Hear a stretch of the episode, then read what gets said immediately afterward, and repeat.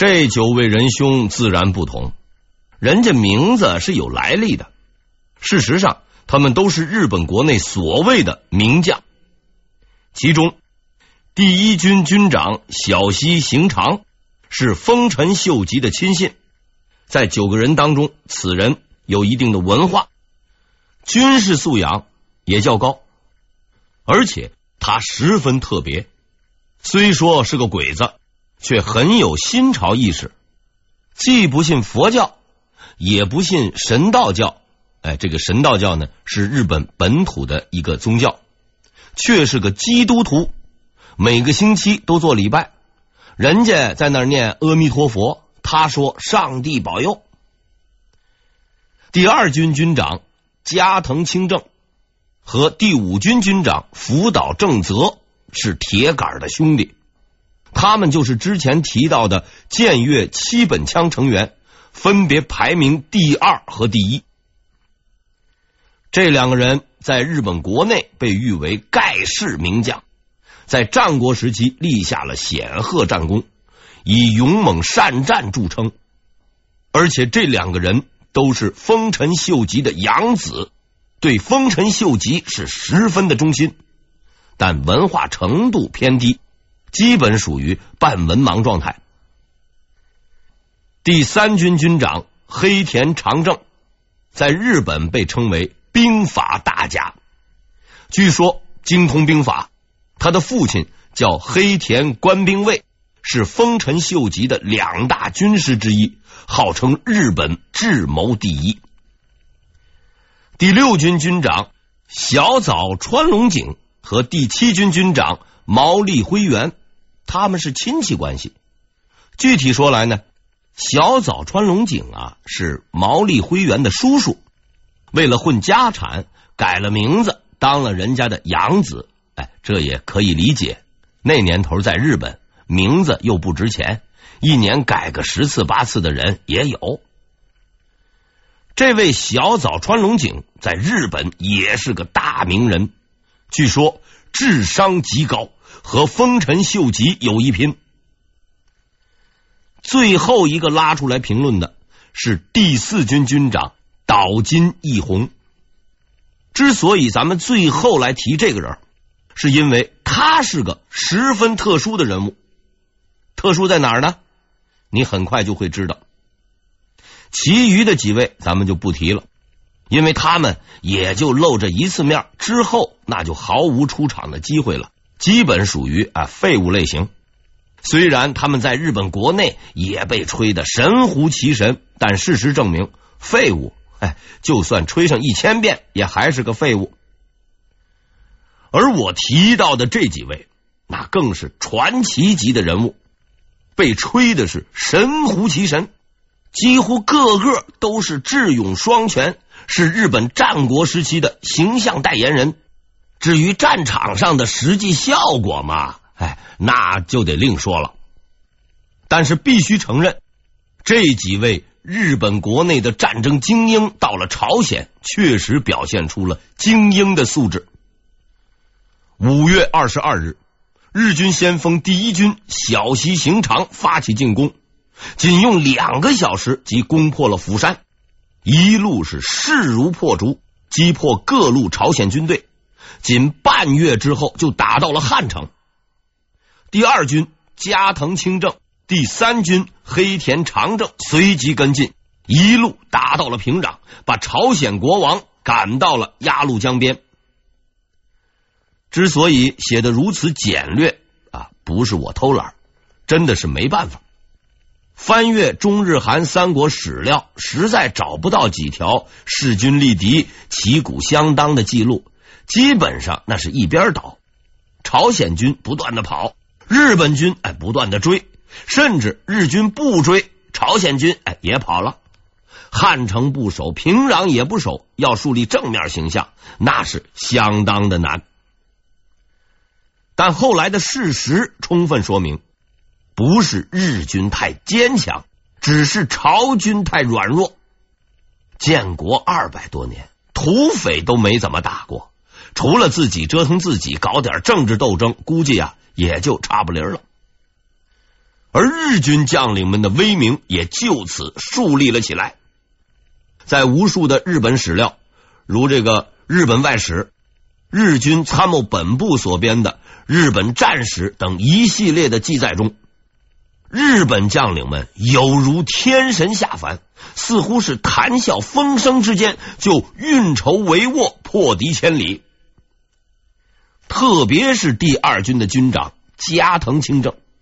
此人极其残忍，战场对垒不知所谓，未见有何高明，却十分喜爱杀害平民，屠城放火。史料上说他是威名远播，战绩丰厚，还取了个外号“虎加藤”。如此之精神，可谓无耻。当然，根据其一条路走到黑的性格，这种无耻精神绝不会丢。后来那两位在南京大屠杀里拿着武士刀比赛杀害手无寸铁平民的小军官，被日本国内称为“百人斩”的英雄，武士道精神的典范，还曾回到日本啊。战后呢，又被拉回中国给毙了。给小学生们宣讲什么光辉事迹，受到热烈的欢迎。如此光荣传统，可见一斑。所谓建威朝鲜。不过是欺负弱小，所谓战功显赫，不过是屠杀百姓。隐藏在这一切背后的，只有四个字：欺软怕硬。四个月后，当那个强敌出现之时，一切的光环都将卸去，一切的伪装都将暴露。所谓的日本名将们将了解到自己的真实水平以及强大的真正意义。此时，被追到鸭绿江边的朝鲜国王李公却没有这个心思，他只知道再被人家追着打，就只能跳江了。于是，他连夜派出使者向明朝提出了一个要求：渡江内附。所谓渡江内附，说穿了就是避难。不过，李公的这次避难还是比较特殊的，因为但凡避难。总有个期限，过段时间呢，该回还得回。可是这位兄弟似乎压根儿就没这个打算。面对前来拜见的明朝使者，他十分的激动，用一句十分真诚的话表达了他的心声：“与其死于贼手，勿宁死于父母之国呀！”呃，总之一句话，过去就不回来了。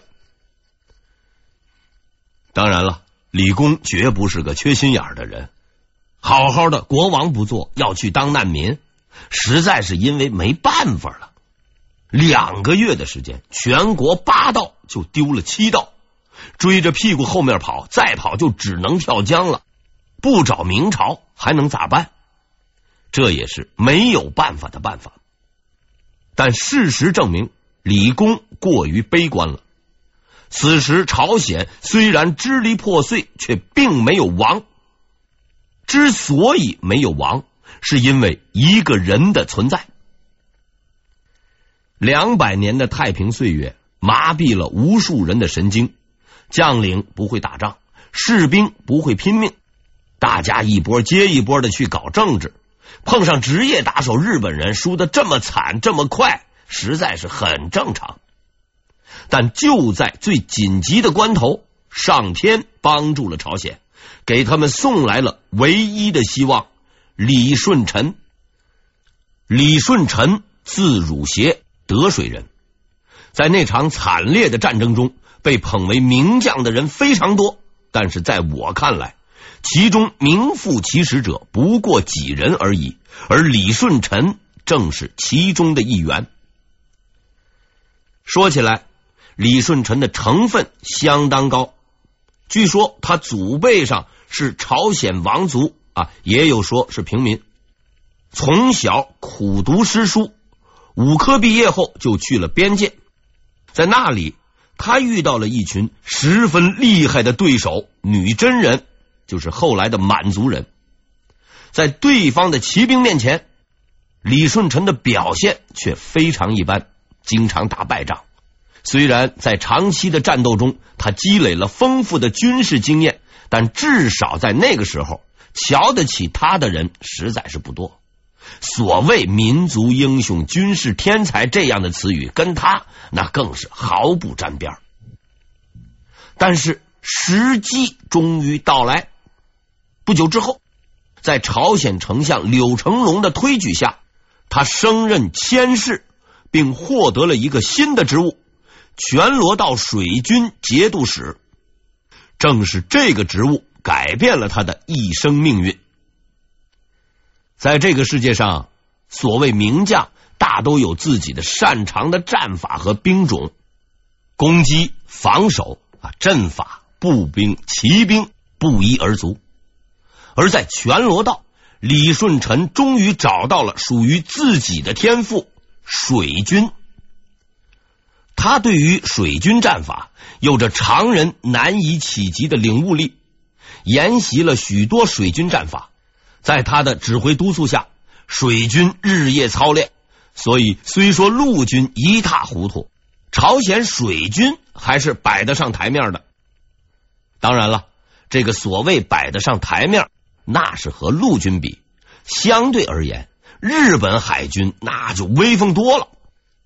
日本是海岛国家，历来重视海军，三百年后。在太平洋上和财大气粗的美国还拼了好几年，让对方吃了不少苦头，其实力确实非同一般。而在战国时期，日本的海军也十分强悍，因为他们有群众基础——海盗，靠山吃山，靠水吃水。内陆的兄弟打来打去，可以抢地皮；靠海的呢？那就只能当海盗了。朝鲜、东南亚，甚至是日本国内的船队，只要打这儿过，那就要抢，很有点国际主义精神。战国打了一百多年，他们就抢了一百多年。这之间只有一个人例外，那就是汪直汪老板。要知道，这位仁兄是卖军火的。敢抢他，那就真是活腻歪了。二话不说，拿大炮轰死你，没商量。在这一点上，海盗朋友们有着清晰的认识。一直以来，他们都保持着自己的传统性格，欺软怕硬。在这些海盗中，最为强悍者，无疑是日本海军统帅酒鬼加隆。这个人在海上抢了几十年。水战经验十分丰富，后来皈依织田信长，在与战国时期日本最强海军诸侯毛利辉元，也就是第七军的军长作战的时候，表现十分出色，为其统一日本立下了汗马功劳。此后，他被统一收编，成为日本海军的一员。哎，还是干老本行，名义不同而已。被称为日本海军第一名将。日本海军的装备也是相当不错，虽然造大船的技术不如明朝，但在战船上还是很有几把刷子的。日军战舰高度可达三四丈，除了装备大量火炮外，在船的外部还装有铁壳，即所谓铁甲船，有相当强的防护能力。一般火枪和弓箭对他是毫无作用。拥有这样的海军实力，日军自然不把对手放在眼里。战争刚一开始，日本海军主力两万余人、七百余艘战船便倾巢而出，向朝鲜发动总攻。日军的打算是这样的：首先由釜山出发，先击破朝鲜主力南海水军。其次，在歼灭朝军后，转头西上，进入黄海，与陆军会合，一举灭亡朝鲜，为进攻中国做好准备。日本海军统帅除酒鬼加隆外，还有藤堂高虎、加藤嘉明、斜坂安治三人。这三个人皆身经百战，其中加藤嘉明、斜坂安治。是舰越七本枪成员，有着丰富的战争经验。有如此之装备和指挥阵容，丰臣秀吉认为朝军必一触即溃，数日之间即可荡平。事情呢，比想象的还要顺利。当日本海军出现之时，朝鲜水军根本未做抵抗，一枪都没放就望风而逃。水军主帅援军更是带头溜号。所谓的主力部队，哎，就是这么个水平。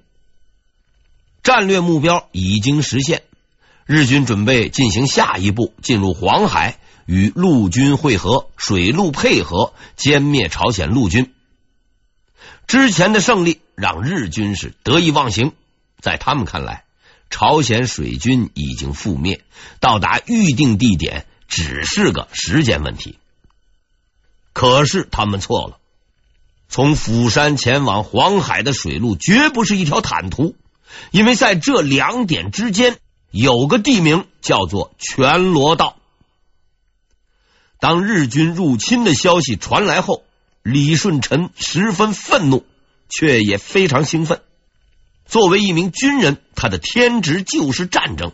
这个时机，他终于等到了。正对着日军进犯的方向，李舜臣率领舰队出发了。他不知道将在哪里遇到他们，但两军相遇之际。即是他名扬天下之时。万历十九年（一五九一年）六月十六日，李舜臣到达了他辉煌人生的起点——玉浦海。停留在这里的是日本海军主帅藤堂高虎的上百条战船。当李舜臣突然出现之时，他着实吓了一跳，但转瞬之间。他就恢复了镇定，因为这个对手看起来并不起眼。由于被人排挤，未能成为水军统帅，李舜臣的兵力并不充足，手下战船加起来还不到一百艘，而此次出征，舰队规模更是微不足道。放眼望去，只有几十艘板屋船啊，船上建有板屋。看起来很大，实际上啊，那也就是个摆设，和日军铁甲战舰完全不是一个档次。藤堂高虎笑了，朝鲜水军主力尚且如此，何况这几条小鱼儿小虾？李舜臣也笑了，胜利已在掌握之中，因为在他的手中有一件必胜的武器。此后的事情发展将证明，李舜臣最厉害的才能并不是水军，而是工程设计。藤堂高虎没有丝毫的犹豫，他随即就发布号令，几十艘铁甲战舰开始向李舜臣发动攻击。由于敌人的船只实在太不起眼，日军战舰连炮都不开，直接就向着对方扑了过去。在他们看来，对付这种破船，用撞就行，使用炮弹估计会赔本。但当日舰靠近朝军之时，却意外的发现，那些板屋船突然散开了，一种全新的战船就此登上历史舞台。站在舰队前列的日军将领堀内吉善，在第一时间看到了这种前所未见过的怪物。当即发出了惊呼：“龟龟！”应该说，这位仁兄还是很有悟性的。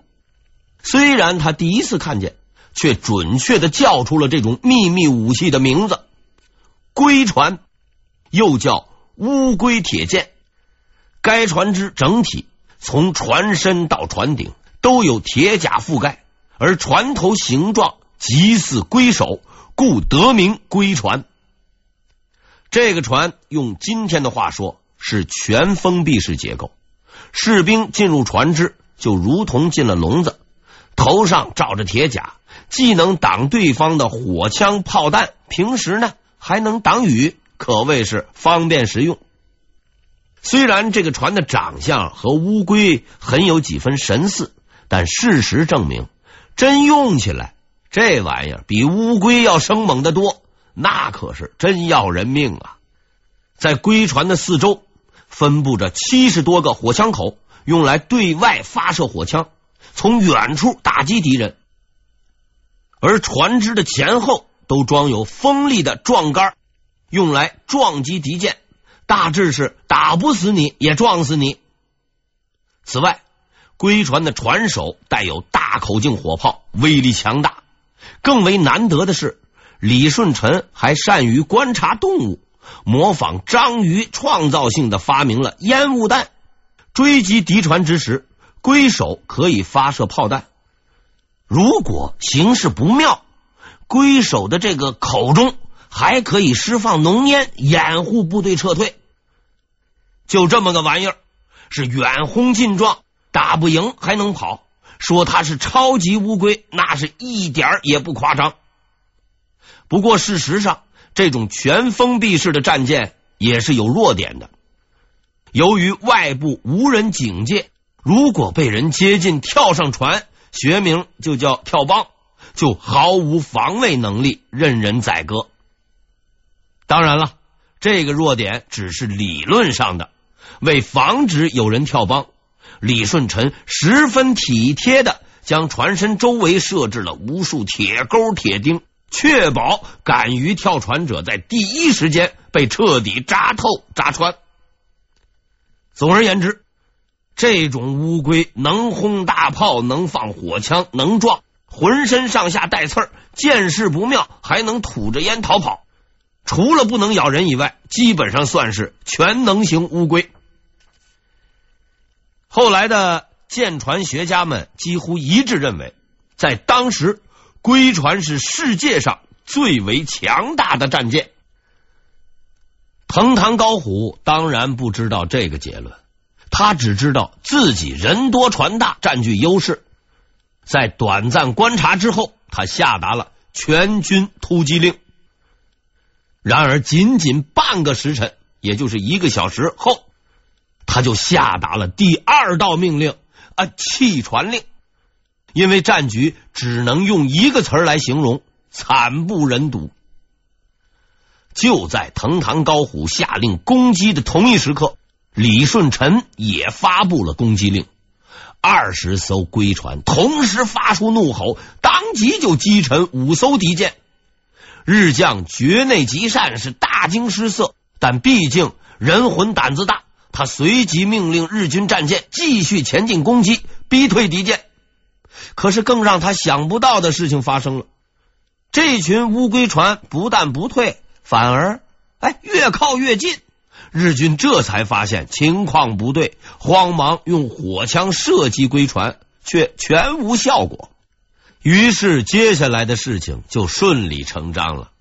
日舰不是被打沉，就是被撞穿，水军纷纷跳海逃生。个别亡命之徒想要跳帮，基本上啊都成了肉串。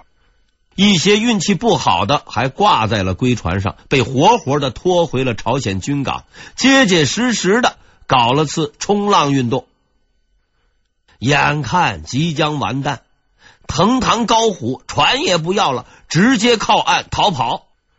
玉浦海战以朝军胜利结束。在这一次海战中，日军二十六条战舰被击沉，死伤上千人。朝军除一人轻伤外，毫无损失。日本海军终于吃了败仗，酒鬼加隆十分吃惊。但事实证明，这只是他一系列噩梦的开始。